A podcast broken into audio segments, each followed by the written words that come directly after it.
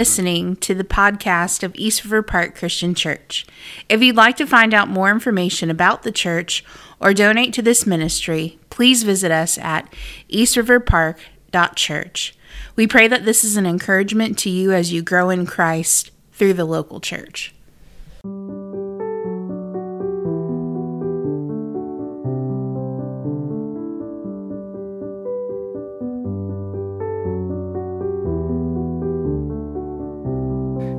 2016, I got off a plane in Atlanta and knew something uh, was terribly wrong. I, I, frantically searched through my luggage and uh, it, it, wasn't there. I had left my uh, Kindle Paperwhite uh, on the airplane. And my prized reading possession for years, I started to run back, uh, but noticed that the gate was already closed. It was over.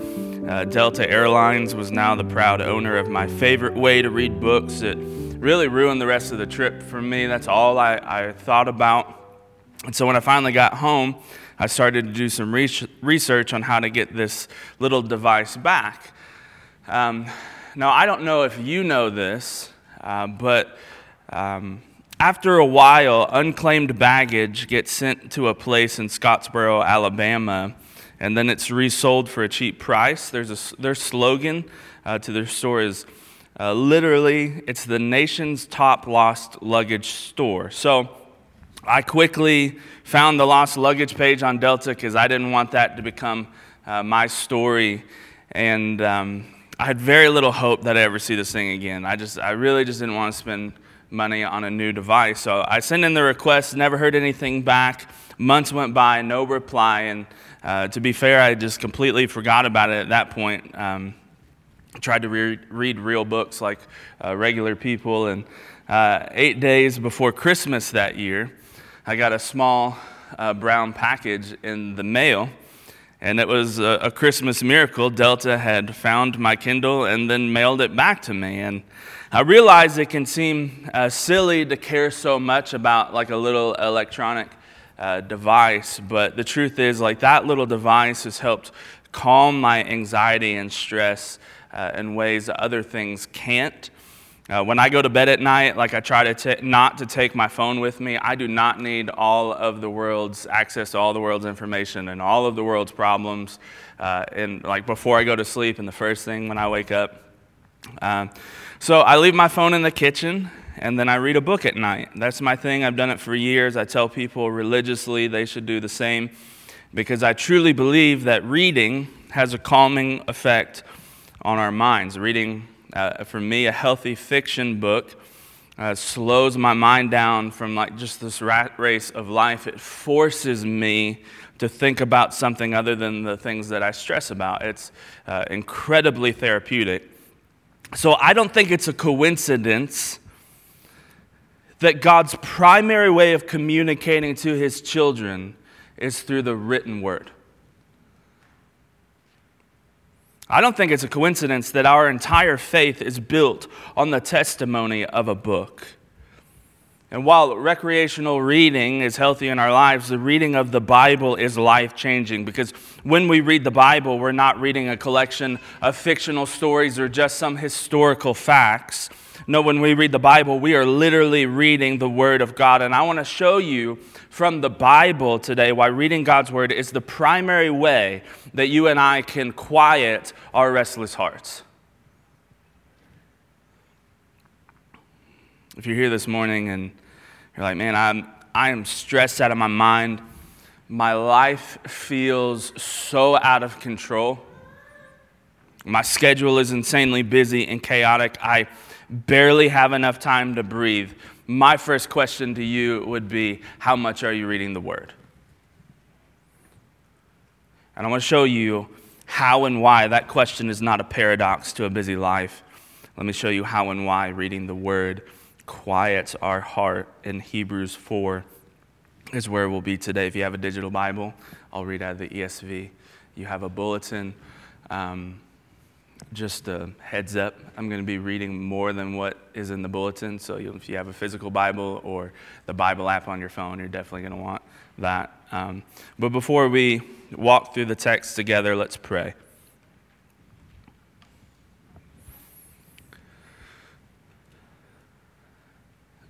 God, I, uh, um, I'm thankful to come into your presence with brothers and sisters in Christ to lift up the name of Jesus. And um, God, it's, it's not an accident that you have given us a book, it was on purpose.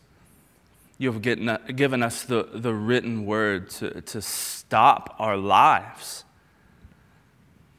for so many of us, for those in this room, for those that listen to this message, God, for so many of us, our lives are nonstop.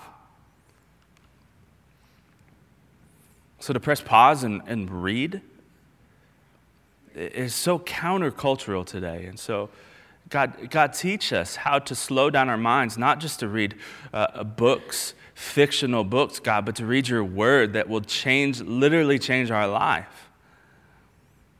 God, give us understanding in Hebrews 4, an understanding of your rest that we cannot find anywhere else. And we pray these things in your Son's name. Amen. At some point in the next few years, we'll walk through the book of Hebrews together, but for the sake of context, we at least need to hear more than Hebrews 4 11 through 16. Because in chapters 3 and 4, we have an important conversation on the topic of rest for God's people. So if you have a Bible, I'm, I'm going to actually I'm going to start reading in Hebrews 3, chapter 3, verse 7. This won't be on the screen. Um, so again, you can follow along with your Bible or your phone, and if not, just listen, and then you can pick us, uh, pick back up with us in Hebrews 4:11. But this is what Hebrews 3, starting in verse 7, says. Therefore, as the Holy Spirit says, today, if you hear his voice, do not harden your hearts as in the rebellion. On the day of, of testing in the wilderness, where your fathers put me to test and saw my works for 40 years, though therefore I was provoked with, uh, th- with that generation and said, They always go astray in their heart. They have not known my ways, and I swore in my wrath, they shall not enter my rest. So take care, brothers, lest there be in any of you an evil, unbelieving heart leading you to fall away from the living God, but exhort one another every day as long as it is still called today that none of you may heart, be hardened by the deceitfulness of sin, for we have come to share in Christ if we indeed hold our com- original confidence firm and to the end. As it said today, if you hear his voice, do not harden your hearts as in the rebellion. For who were those who heard and yet rebelled? Was it not all those who left Egypt led by Moses? And with whom was he provoked for 40 years? Was it not those who sinned, whose bodies fell in the wilderness? And to whom did he swear that they would not enter his rest? For those who were disobedient? So we see that they were unable to enter because of unbelief. Therefore, while the promise of entering his rest still stands, let us fear lest any of you should seem to have failed to reach it. For good news came to us just as to them, but the message they heard did not benefit them because they were not united by faith with those who listened. For we who have believed enter that rest. And as he has said, I swore in my wrath, they shall not enter my rest. Although his works were finished from the foundation of the world, for he has, some, for he has somewhere spoken of the seventh day in this way. And God rested on the seventh day from all his works. And again in this passage, he said, They shall not enter my rest. Since therefore it remains for some to enter it, and those who formerly received the good news failed to enter because of disobedience. Again, he appoints a certain day today, saying through David so long afterward, in the words already quoted today, if you hear his voice, do not harden your hearts. Verse 8 For if Joshua had given them rest, God would not have spoken of another day later on. So then there remains a Sabbath rest for the people of God. And whoever has entered God's rest has also rested from his works as God did from his. The writer of um, of Hebrews, he takes us back to the scenes of Exodus. Israel, the people of God, they've been rescued from slavery in Egypt. Uh, Israel has uh, seen the promised land of Canaan, and yet, as soon as they see the enemy of Canaan, they recoil in fear and disobedience. And see, God has miraculously saved them from Egypt, but they refuse to believe that He will do it again. They literally reject in disobedience and unbelief the promised rest. Listen to their foolishness in Numbers 14, starting in verse 1. And all of the congregation raised a loud cry, and the people wept that night. And all the people of Israel grumbled against Moses and Aaron. The whole congregation said to them, Would that we had died in the land of Egypt, or would that we had died in this wilderness? Why is the Lord bringing us into this land to fall by the sword? Our wives and our little ones will become prey. Would it, would it not be better for us just to go back to Egypt? They said to one another, Well, well, let's just choose a, a leader and we'll go back to Egypt ourselves. See, what we see in Hebrews 3 7 through 11 is actually, actually a quote from uh, Psalm 95 7 through 11. Do not harden your hearts as in the rebellion on the day of testing in the wilderness. And then verse 11 I swore in my wrath that they shall not enter my rest. And the writer carries on in verses 12 through 14, a verse I often read when we introduce new members to our church, an, an encouragement to the saints to not fall away from the living God. It says, encourage one another every day. Hold fast to the confidence that you have in Christ until the end. That's a strong warning for us this morning. Not that we might miss out on some sort of temporary rest, but far more terrifying that we might miss out on the rest of heaven. So, regardless of your soteriology or how you understand salvation in the Word, we can all agree that if you're not going to follow Jesus until the end, you have not truly shared in Christ. That's not, that's not my words. That's the words of Hebrews 3:14. The context of this section is that God would not allow the disobedient and unbelieving men and women of Israel to enter into the promised land. God didn't even allow Moses to enter into the promised land. No, it was Joshua and Caleb and the younger generations that would enter. Friends, we didn't gather to just chat about a relaxing location. As if, like, the preacher's just gonna give us a new vacation spot to fix the restlessness in our own hearts. That's not why the writer of Hebrews brings up Canaan. He is using Canaan as an example of something far greater than a place on a map.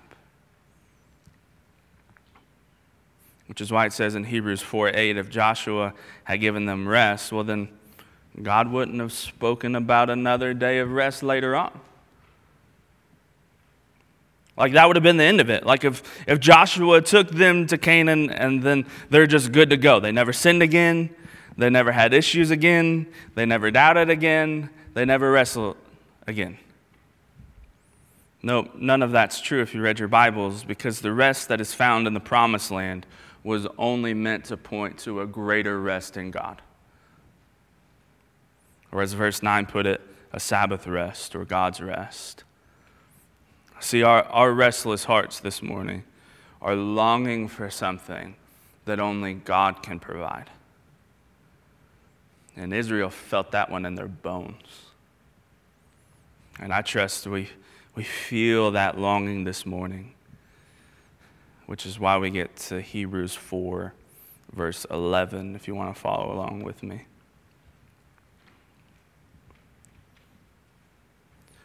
Verse 11 says, Let us therefore strive to enter that rest, so that no one may fall by the same sort of disobedience. For the word of God is living and active and sharper than any two edged sword, piercing to the division of soul and spirit, of joints and of marrow, discerning the thoughts and intentions of the heart. And no creature is hidden from his sight, but all are naked and exposed to the eyes of him whom we must give an account.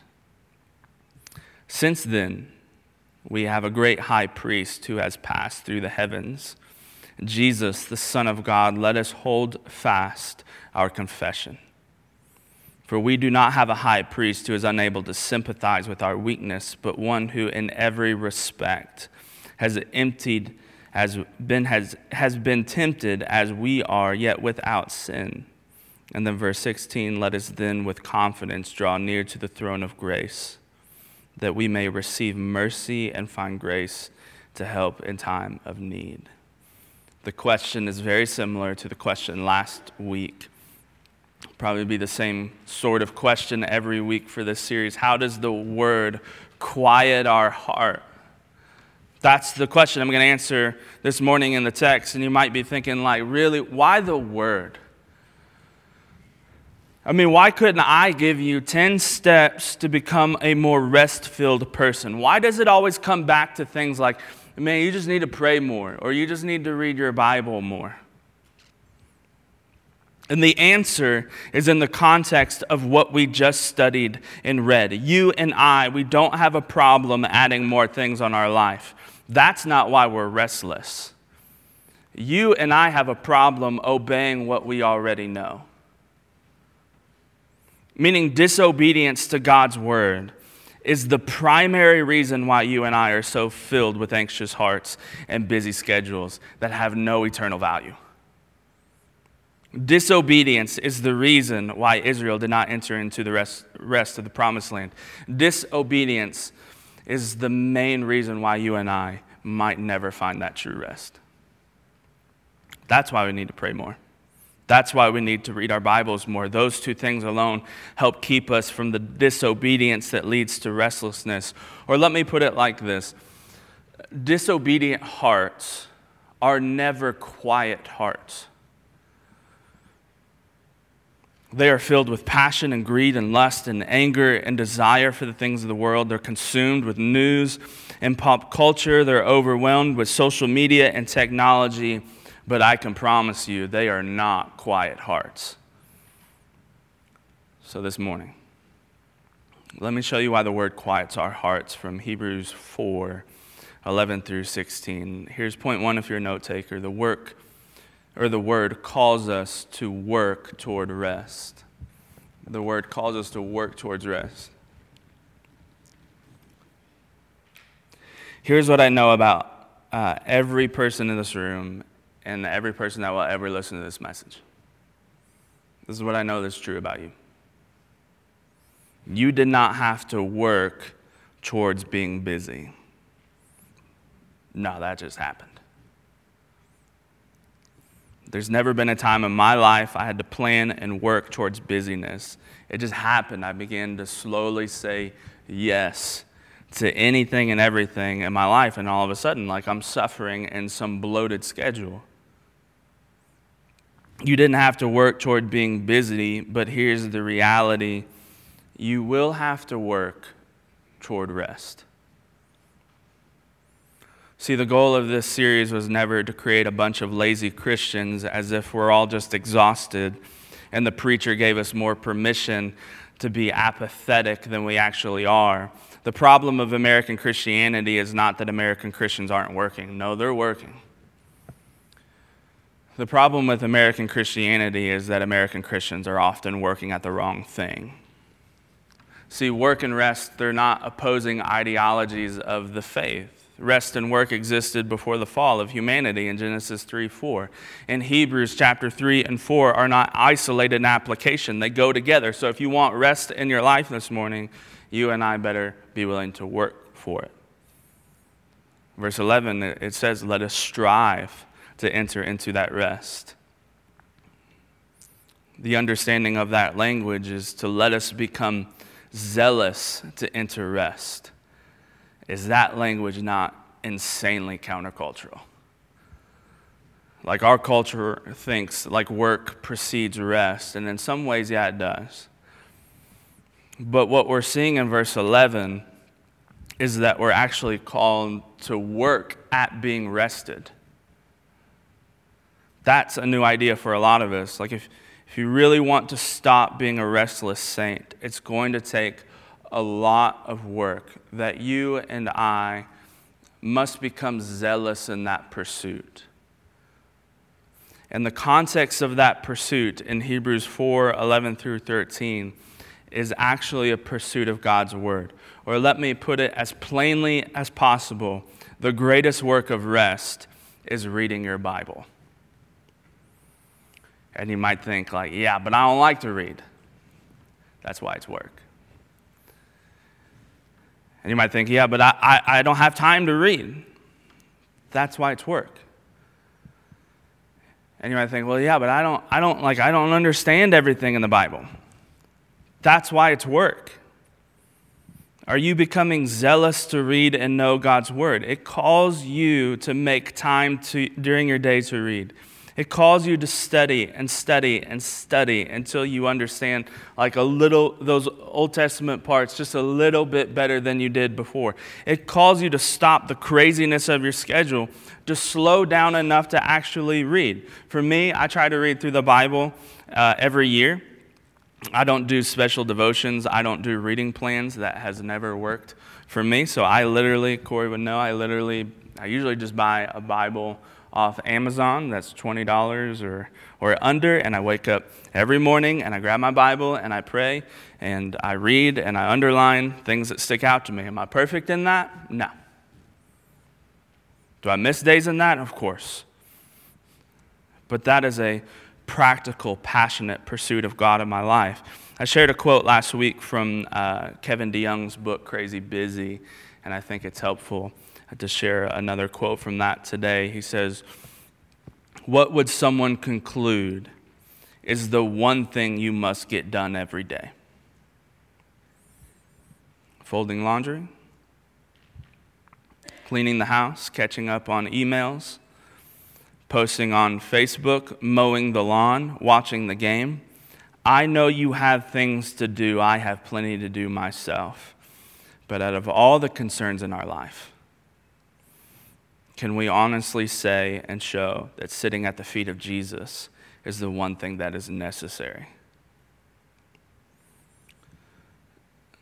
See, one of the greatest deceptions in our life is really to believe that like we just don't have time for God.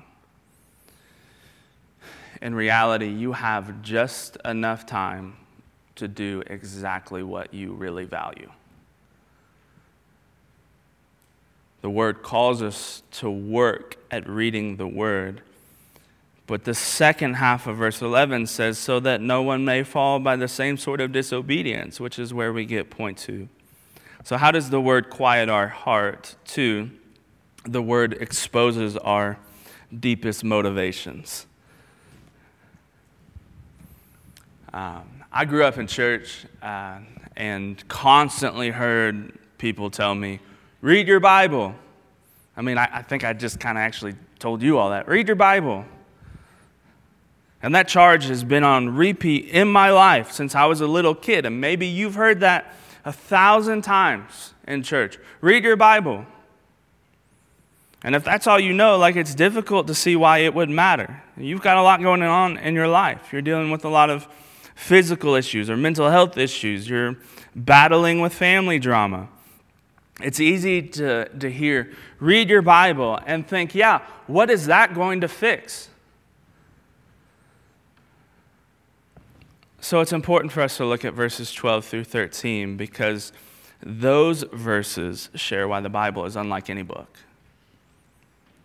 Those two verses share why the Bible is powerful and necessary in our life. First, look at the nature of the Bible in verse 12. The nature of the Bible is the Word of God is living and active, meaning just because the canon of the Bible is closed or just because we're not adding new revelation to the Bible doesn't mean that the Bible ceases to be alive and active as we read it. In fact, the living Word is the thing that causes your dead heart to become alive. This is Ephesians 1, starting in verse 13. In Him, in Christ, you also, when you heard the Word of truth, the gospel of your salvation and believed in him were sealed with the promised Holy Spirit, who is the guarantee of our inheritance until we acquire possession of it to the praise of his glory. So, the very nature of the word is living. That's why it's powerful. As we read it, as we preach it, we are interacting with the living words of God that have the power to change our life. Every other book will one day cease to exist. Every other written word will one day cease to exist. But the very nature of the Bible is living and active and will remain forever. It says this in 1 Peter 1, verse 22 having purified your souls by your obedience to the truth for sincere brotherly love, love one another earnestly from a pure heart, since you have been born again, not of perishable seed, but of imperishable.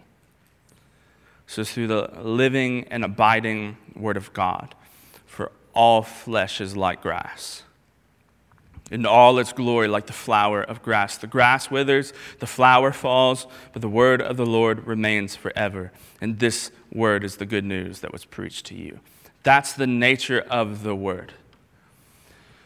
But secondly, look at the function of the word as verse 12 continues. It says, For the word of God is living and active, and then it's sharper than any two edged sword, piercing to the division of soul and spirit joints and marrow, discerning the thoughts and intentions of the heart. The Word of God, often described as like some sort of sword in the New Testament. see this in Ephesians 6, verse 17. It says, Take the helmet of salvation and the sword of the Spirit, which is the Word of God.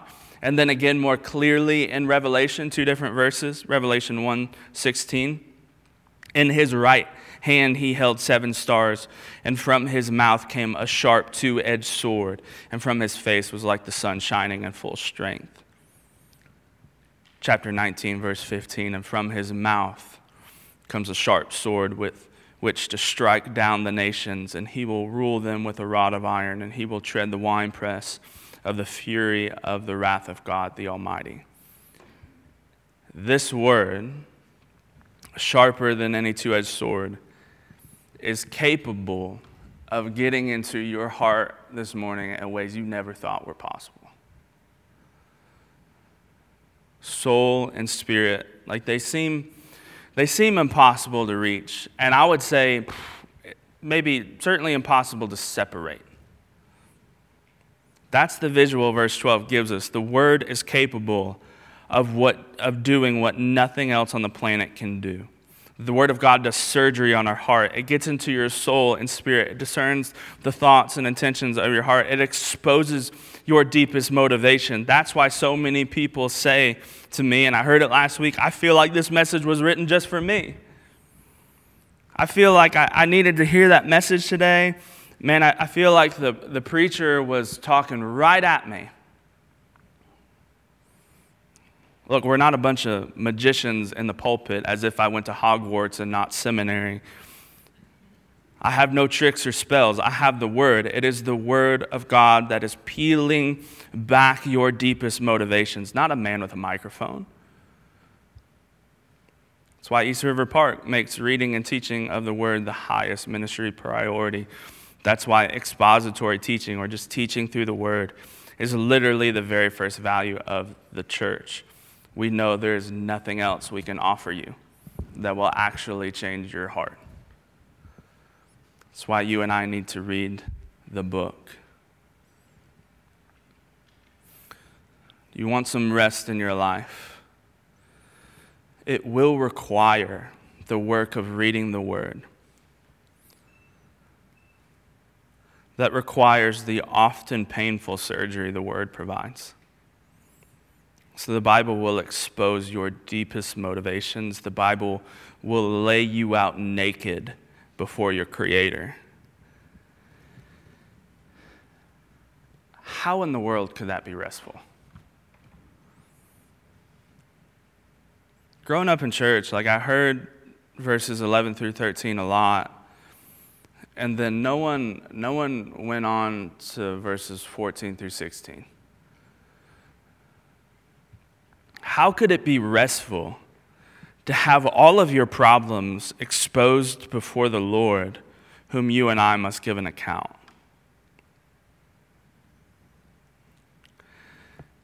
See, it's restful because the same Lord that exposes our sin is the same Lord that understands our sin and is the same Lord that has paid for our sin. How does the word quiet our heart? Here's point three the word brings us to the throne of grace.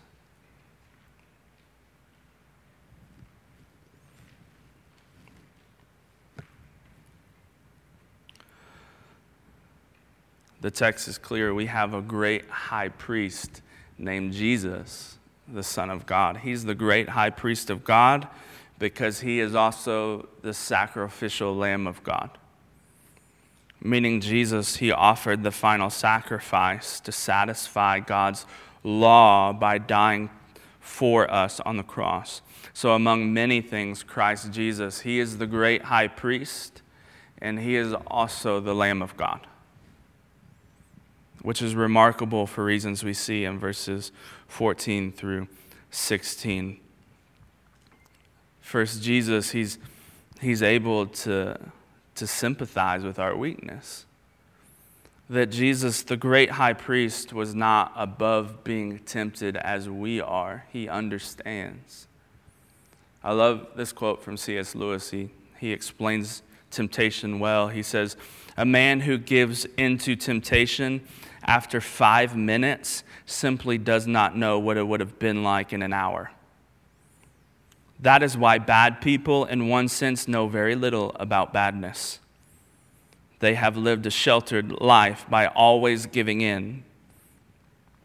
And we never find out the strength of the evil impulse until we try to fight it and Christ, because he was the only man who never yielded to temptation, is also the only man who knows to the full what temptation really means, the only complete realist. Friends, you're not battling anything in this life that Jesus was not tempted with.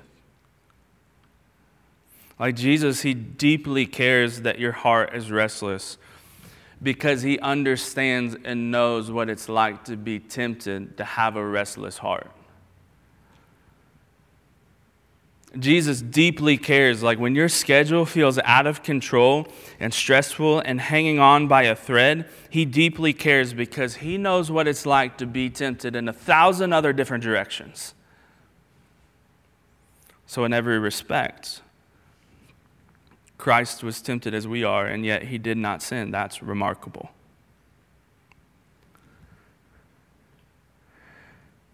There once was two brothers. Youngest of the two packed all his belongings, moved far away from home, a distant land, a land where really no one could see him or find him in his foolishness plenty of money in his pocket. He just enjoyed life. He partied and he partied hard until all his money was gone. And what was once this full bank account was now emptied with food and drink and prostitutes. The younger son had destroyed his life in disobedience. He took a job. Uh, honestly, it was pretty embarrassing. Barely paid the bills, eating what the animals were eating. Like, how could, how could he possibly go home in that? After all he had been through and after all the mess that he had made, could he ever really go home? I mean, everyone has a breaking point here this morning. And the younger brother is no different. He gave up his wild ways, uh, headed back to his father's house. His dad saw him from afar, took off running, filled with love, compassion for his boy, hugged him, kissed him, clothed him with the best, threw a party for him, and in the shadows, the older brother watched. How, how could his dad do this to him? I mean, he didn't run away from home. He didn't blow all his money. He stayed and worked on the farm. How could his dad possibly celebrate the younger brother when he was the one that had been so perfect? Don't you see it, son? His father said. All that I had was already yours, but your brother, he was dead and has come back to life. He was lost, and now he is found. And at the end of the day, both brothers failed to see the grace and love of their father. And one needed to run home, and the other one just needed to realize what he had at home.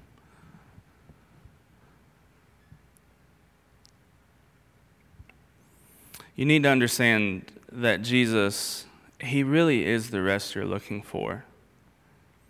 He's the rest you either need to run home to or the rest that's literally right in front of your face. Verse 16 is so remarkable because Jesus did not sin. He's the great high priest, He's the final sacrifice, and then He is offering us the throne of grace. That's why we confidently run home to Jesus. Because we know that when we do, we'll be met with mercy and we'll be met with grace to help in time of need. Y'all, some of us need to run to Jesus for the very first time. And I'd say, being in the Bible Belt and knowing uh, most of you all here this morning, most of you all just need to realize what's right in front of your face. Jesus sees the Word. Why would you try to quiet your heart with anything else? Word that calls us to work toward rest, that exposes our deepest motivations, that brings us to the throne of grace. The main point is simple. If you haven't already filled it in, restless saints must quiet their heart in the Word. Uh, we, we did this a few weeks ago when we didn't have um, a closing song uh, scheduled, and so we're going to do it again. I thought it was helpful. We're going to play a worship song on the screen, and, and I ask that you and I quietly use this time to just respond to the word, reflect on Hebrews 4. Read it again, pray, confess our lack of spending time in the word, confidently approach the throne of grace. And then when the song's done, uh, I'll come back up and pray, and then we'll uh, close us out.